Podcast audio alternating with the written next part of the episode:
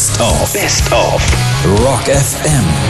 Die Mythen der Rockgeschichte. Wie aus Stars Legenden wurden. Heute mit einem jungen Mann, der den Grunge mit groß gemacht und den genau diese Musik auch das Leben gekostet hat. Lane Staley von Alice in Chains. Dies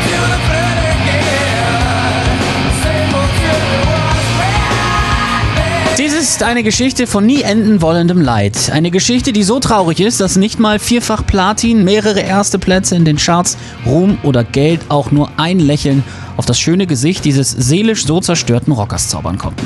Als Lane sieben Jahre alt war, verließ sein Vater die Familie. Seine Mutter sagte ihm, er sei tot, doch er fand später heraus, dass Daddy am Leben und ein heroinsüchtiger Alkoholiker war.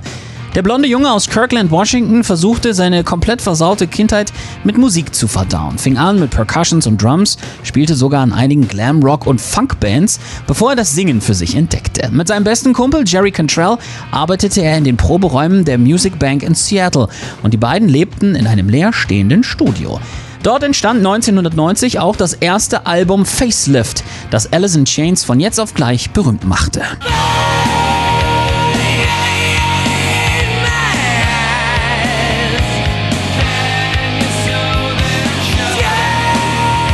der Nachfolger Dirt war mega erfolgreich. Alice in Chains in aller Munde, Lane Staley, der neue Star des Grunge. Und genau da überlegte sich sein Vater ganz plötzlich, dass er ja doch einen Sohn hatte. Er sah seinen Sprössling auf dem Titel einer Zeitung, suchte ihn auf, sagte, dass er seit sechs Jahren clean sei und machte seinem Kind damit zum zweiten Mal das Leben komplett zur Hölle. Er zog ihn zurück in den Drogensumpf. Vater und Sohn saßen zusammen auf dem Sofa und spritzten sich Heroin. Ein schreckliches Bild. Mike Starr konnte seinen Kumpel so nicht sehen und verließ die Band. Und trotzdem gelang es Lane weiter, Monster-Alben zu schreiben. Nur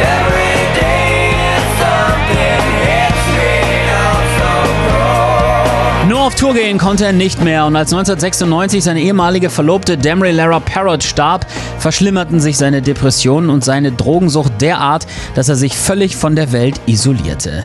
Er verbrachte Monate allein, ging ab und an ins Rainbow um die Ecke, bestellte aber nichts, sondern saß einfach nur stundenlang an einem Tisch in der Ecke. Sein Bandkollege Sean Kinney rief ihn regelmäßig dreimal die Woche an, aber Staley hob nicht ab. Stundenlang hämmerte der Drummer an die Tür seines Kumpels, aber der machte nicht auf. Nie wieder. Völlig vereinsamt starb der Goldjunge des Grunge in seiner Wohnung. Seine Mutter bekam am 19. April 2002 einen Anruf vom Steuerberater. Lane hatte seit zwei Wochen kein Geld mehr abgehoben. Die Polizei brach die Tür auf und machte einen grausigen Fund. Der Sänger war schon zwei Wochen tot. Der Fernseher lief noch und auf dem Couchtisch lagen zwei Crackpfeifen und jede Menge Kokain. Ein Speedball hatte ihn letztendlich das Leben gekostet. Nur, das war nicht mal das Schlimmste an dieser Geschichte. Es wird noch viel bitterer. VH1 sendete kurz darauf ein Interview mit Mike Starr, dem ersten Bassisten von Alice in Chains. Er hatte Lane einen Tag vor dessen Tod als letzter lebend gesehen. Es ging ihm schrecklich. Er wollte nicht, dass Mike einen Krankenwagen rief. Sie gerieten in Streit und Starr ging.